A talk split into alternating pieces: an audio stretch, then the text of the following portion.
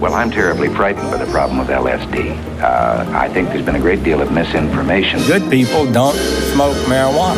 Don't criticize what you can't understand. There is nothing smart, there's nothing uh, uh, grown up or sophisticated in taking an LSD trip at all. They're just being complete fools. Right, exactly. And that's one of the components of the LSD experience the understanding that there is no they, there's no other. It is all one. One that would engage in this or indulge in this is just a plain fool. Welcome to the psychedelic psychedelic psychedelic Renaissance podcast.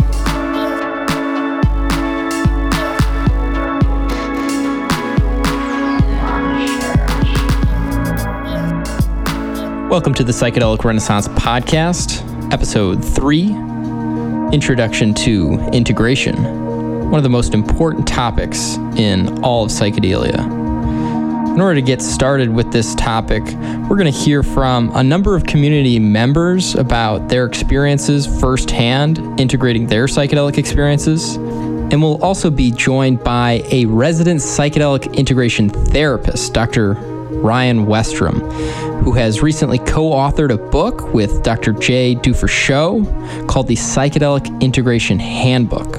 So he is a great expert on this topic, and we're lucky to have him. By way of introduction, we're going to hear from Dr. Westrum and let him describe how an integration therapist differs from other therapists in the field.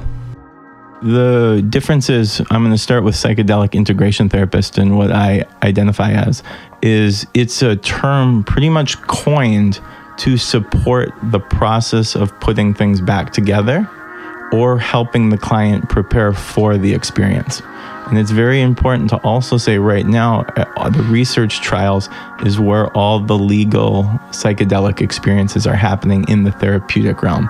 A psychedelic integration therapist differentiates from the psychedelic assisted therapy in that during the psychedelic assisted therapy that research is being done with, they're um, legally doing it under the guidelines of the research that MAPS or the Heffter Institute or the other companies and organizations are using.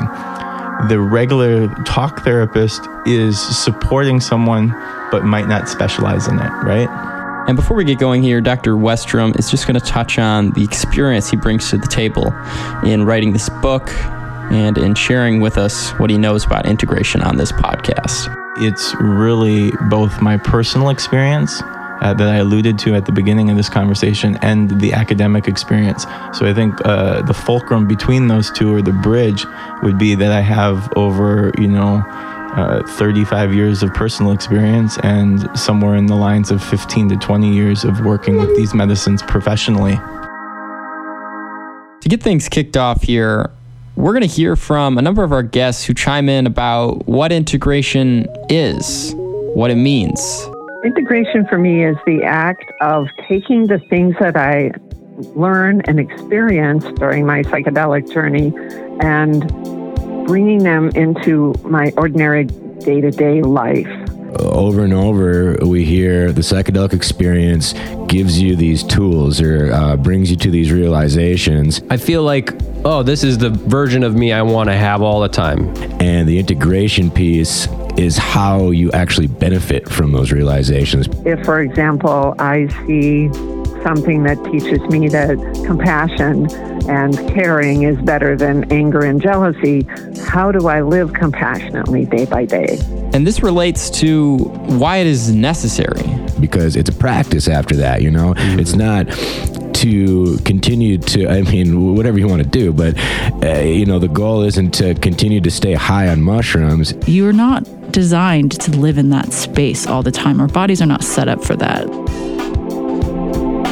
That was the neuroscientist Dr. Jessica Nielson, who we've heard on the show before, speaking to the brain side of these things. And now we're going to hear from Dr. Ryan Westrum, who's going to speak to why, even if we could stay in that state more often, why that might not be preferable. I hope you can get to the the kind of felt sense that hey, I don't need to be uh, doing a psilocybin session every year or every two months or every week, and I actually trust my body, I trust my mind, what's coming up cognitively, and I trust what the emotions are. Right. Now, I just looked up the definition literally on Google for what it means to integrate. And so it means to make whole. So to take all the parts and make them one whole. And I think that resonates with me because I've gone into these psychedelic experiences and I've found parts of my mind that I had never experienced before. Maybe it's tremendous beauty, maybe it's a, a, an incredible creative capacity. And so I've, I've gotten in touch with these parts of myself, but then the experience fades. And then I'm like, well, where is that part? Some of it's going to dissipate. And so we have to find concrete sequential ways. It could be something as putting a you know a buddha statue in your altar or uh, say you saw something in the psychedelic experience and you have a token of appreciation to it because you can't there's no possible way that you're going to remember all of this information. Doesn't matter how good of a journal you are you write. You're you're faced with the challenge of of taking what you saw there those parts of you that uh, haven't been integrated yet and then figuring out how the hell to do that. You know how the, the practical steps in life um, the, the the habits you're gonna have to change the the the belief systems you have to work out And on that note about belief change, let's now take a look at an example of how an earth shattering psychedelic experience can transform the way somebody looks at the world. Prior to um, my introduction to psychedelics, I was like a really hardline, like quote unquote, rational materialist. And then I ate magic mushrooms and my eyes were opened. it's like, wow, okay.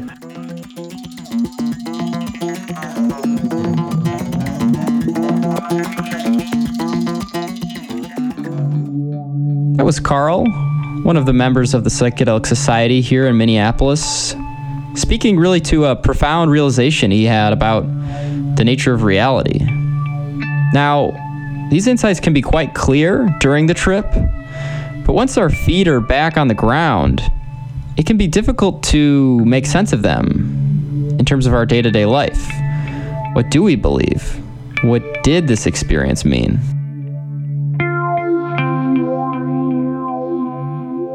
I think it takes time to even just process the fact of what you learned as a belief or lack thereof in the psychedelic session. It's radical. You're downloaded with DNA from the universe and you're saying, That sounds kind of crazy. people that define themselves as atheists that do not believe in God or agnostic that do believe in some sort of higher but don't understand it or have proof, they immediately have context to a source. Now, what's interesting is that this is not too uncommon of a phenomenon. Dr. Ryan Westrum, who has worked with many clients over years as a psychedelic integration therapist, describes what he's come across, and it echoes what we hear from Carl's story. My experiences have what I call like continually led me to the foot of the cross. I've heard the spectrum of people starting in atheism and going to Hinduism and then going to Taoism and then going to some nuance of Catholicism, all under the same context of doing their psychedelic experiences. Yeah, and so then having to do, like if if that's if I'm saying like, okay, um, what, why is this happening? What's going on? Is there a reality there that I need to take seriously? Um, has inspired uh, like a really genuine um, search into the realm of the spirit. I was trying to make sense out of these sorts of mystical experiences, um, like diving into uh, you know, deep study of um, Christianity, but also Buddhism has uh, been a really great resource. that's another aspect of integration is challenging yourself to explore and look into things. And so it gives you an opportunity to dive into it and making it um, bigger. I, I, I use that term quite a bit is making it bigger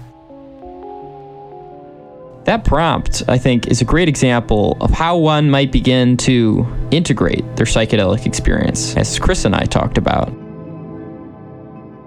Making it bigger. And so, this is a really interesting idea because what we encounter in the psychedelic experience is so vast, we might call it infinite. I would certainly call it infinite. Yeah, I agree. That means that again it might be something about our emotional life that's infinite. It might be something about our place in the universe our, our, our capacity to make changes and, and love and live in this world. But it's huge. And so i like this prompt that he has of making it bigger because in ordinary experience somehow we have to reconnect with that infinite thing we found in the experience. And so that prompt, at least for me, the way I interpret that is it's a way to push us back to that infinite thing. a person maybe without that would be dwelling on superficial things more often, like the, the petty issues between people and and getting caught up in material uh, attachments. I think Chris is right there. And one of the biggest attachments we all have as human beings is this one body, this one body that will eventually break down and die. And Dr. Ryan Westrum was kind enough to share the story of a client who came face to face with that reality in one of their psychedelic experiences. All along the conversation and the integrated process, they said to me, you know, I was so deathly afraid of dying. I was, it was the fear that I could not shake. And they're getting older and older. And in that psychedelic experience, they felt what it was like to go back to earth, go back to their mother's womb, go back to the experience. And they reported an opportunity to feel at peace with dying for the first time. I mean, this is a 55 year old individual that said their life dehabilitation was, I'm going to die someday. And here they have this experience. They feel like dirt, like the compost of earth. And they associate all these peripheral experiences of being with their mother's womb, being with the cosmic universe, and understanding when they decompose, it's all good. And they're mm-hmm. going back to the source. That's beautiful.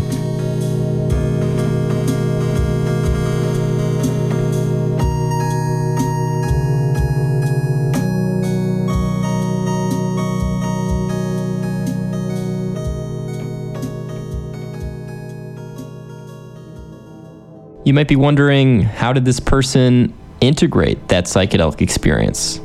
Well, they found a way to make bigger that encounter they had with the earth and with the dirt in their day to day life. they all of a sudden became like this brilliant savant in uh, gardening and they're like hey i'm going to learn all about compost And so clearly, psychedelic integration can take many forms, but it seems as though the one thing that remains a constant is the need for the individual to address or confront whatever came up for them in that psychedelic experience. As Jessica Nielson, we heard from earlier, had to learn the hard way. And so I learned this early on when I was, you know, in college or, or graduate school, and I was, um, I was doing mushrooms a little too much. I was in a very unhappy marriage and using it as kind of an escape. I liked that world; it felt so much better than my world, and it kind of became its own issue. And I started having really bad trips because it started coming up like, okay, we've already told you what you need to do. We've already given you the lessons that you need to learn and identified the problem areas. And you keep coming back and you're not doing the work and like you want more answers. And and and it just started becoming very unpleasant. And every single time I did anything, didn't matter what it was, um, in terms of kind of mind altering substances, I'd always go right to that sort of like hellish realm of like, you have a lot of work to do, get to it.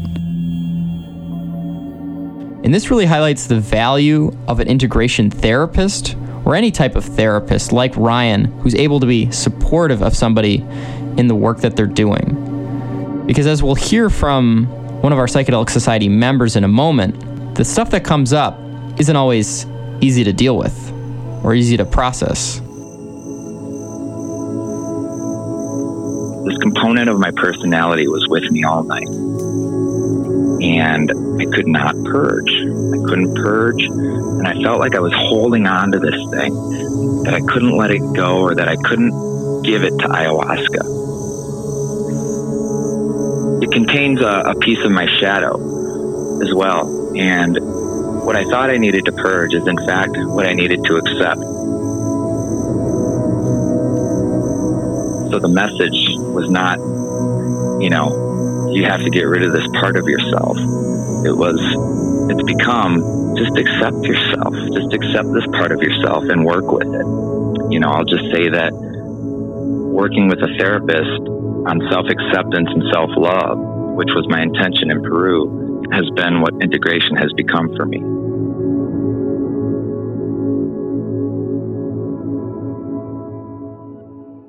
Big thanks to Zach, Minneapolis Psychedelic Society member, for sharing that great story. And it's really quite instructive, especially because at the end there, he describes this, this task of learning how to embody that self acceptance as a kind of work that he does with his therapists and in his day to day life. And that's something that we hear from our other guests. It's been a lot of hard work, but it's work uh, to become better. I have to slowly incorporate these major changes into my life over the next couple of years. And and that's fine and I'm like I have my I have my to-do lists and I'm working on it. And again, I have to advocate it's an active process of integration and saying, okay, I had this peace, love, and happiness experience with psilocybin. How, why did it go away four months later? Well, I don't believe you worked with it. I don't believe that it might have stuck, or you have to keep practicing. It's a practice. You can't just go to the gym and think you're going to bulk up at your, you know, your squats or your bench press without working at it. And so, without this effortful participation, this work, a psychedelic trip may end up being nothing more than a wild drug experience. When I was 16, I took two tabs of acid to get fucked up. I heard a little bit uh, about, okay, I think it was from Dare class. They said that uh, the walls melt, uh, you know, all these kind of things. I'm like, that sounds amazing. I gotta try that. You know? Thanks, So- thanks, Dare. Yeah. So I appreciate the fuck out of that. Thank you. But, you know, that was my experience and, and it was great and everything. But I wonder if I had maybe some preparation, uh, maybe some intentions of working through something therapeutically, um, I could have gone deeper, maybe took more value from the experience. Now, many of us may not be taking two tabs to get fucked up, but we may, like Josh, be looking for a little bit more insight and guidance in how to integrate these experiences into our day to day life. And so, this last segment, we're going to take a look at some of the barriers that people have encountered and how to overcome them, and more generally, just some tips about what can make a psychedelic integrative process more smooth. And one big barrier is just the simple fact that you come down, that the effect of the drug wears off. It's a fall from grace that really sucks. You feel it just evaporating, like all those amazing insights of truth. You know, you can even feel yourself forgetting as seconds and minutes go by towards the end of your experience. So, one big roadblock is just remembering what the hell happened. Many of the images that are so vivid while I'm on the journey, three or six or ten weeks later, I can't remember them. I can't remember what they looked like. I can't remember exactly what the lessons were. So I've made it a practice to, as soon as I'm cogent enough to have a pen in my hand, I write down the images that I saw and what sense I made of them so that I can refer back to those and it refreshes my recollection. If you can get some stuff down on paper, like a lot of times I'll get my list of things to do out, put some some check boxes for me to like have these tasks in the near future to be completed and like right after or even no during the psychedelic experience I'll start making a list of things to do. Oh, okay. You need to do this and this and this and try to explain it in a way that I think I'll be able to understand um, after the, the drug wears off. And so that is one of the big challenges of coming down, forgetting. But another big challenge of coming down is the fact that we have got to return to ordinary consciousness and ordinary life. The place where we need to pay our bills, where we need to go to our job. And so that transition can be challenging if we don't have support, if we don't have people to help us feel grounded, as Carl talks about here. And so, like having other experienced psychonauts available to help with the process uh, is, in my opinion, vital uh, to kind of bring you back to a grounded space and uh, you know be reassuring and also you know giving giving a reality check. Um, you know, making sure that you're doing really basic things to take care of yourself. Now, to round out this section on tips for psychedelic integration, we're going to hear from Dr. Ryan Westrum to see what he finds helpful in his own integration work.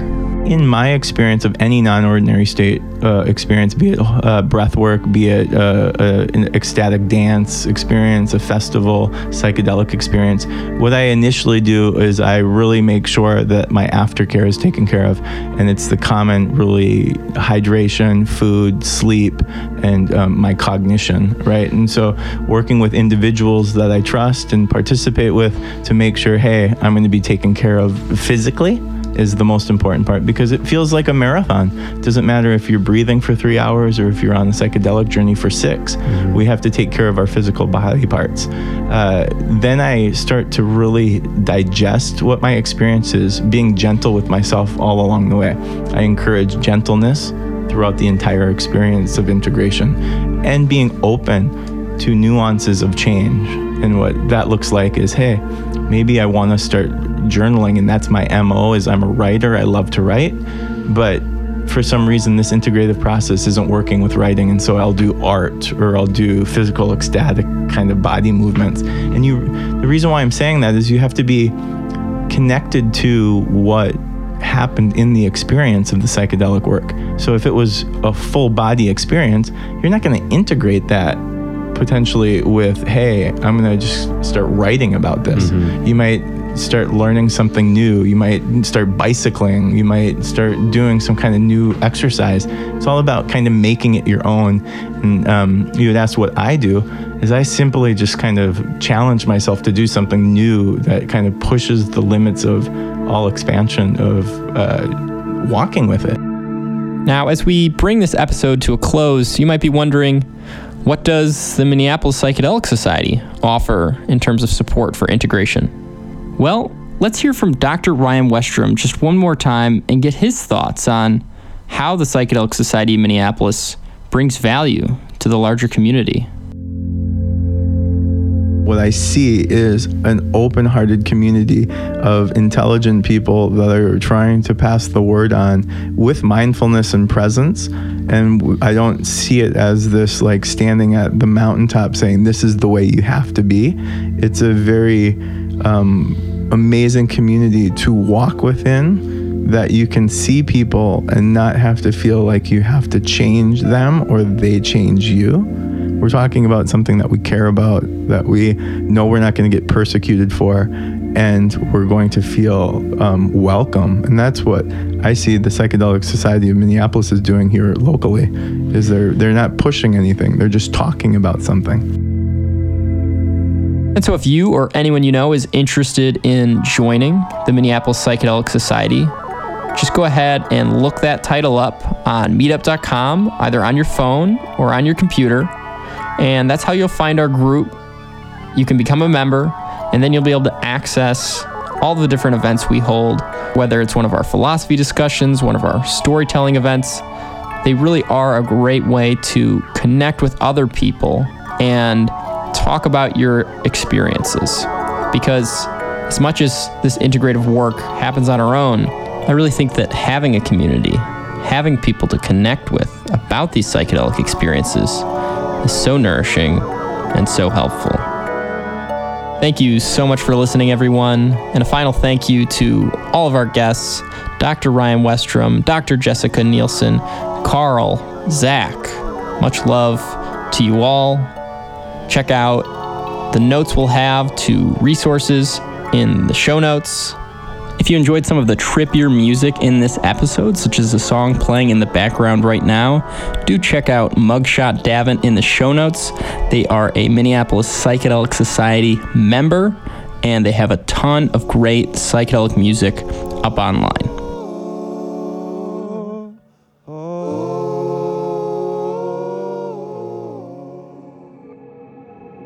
And if you enjoyed this episode, we would love to have you leave us a great review in the iTunes store. And stay tuned for our next episodes. We're going to have an incredible interview for you with someone who found incredible healing with Iboga. This has been the Psychedelic Renaissance Podcast.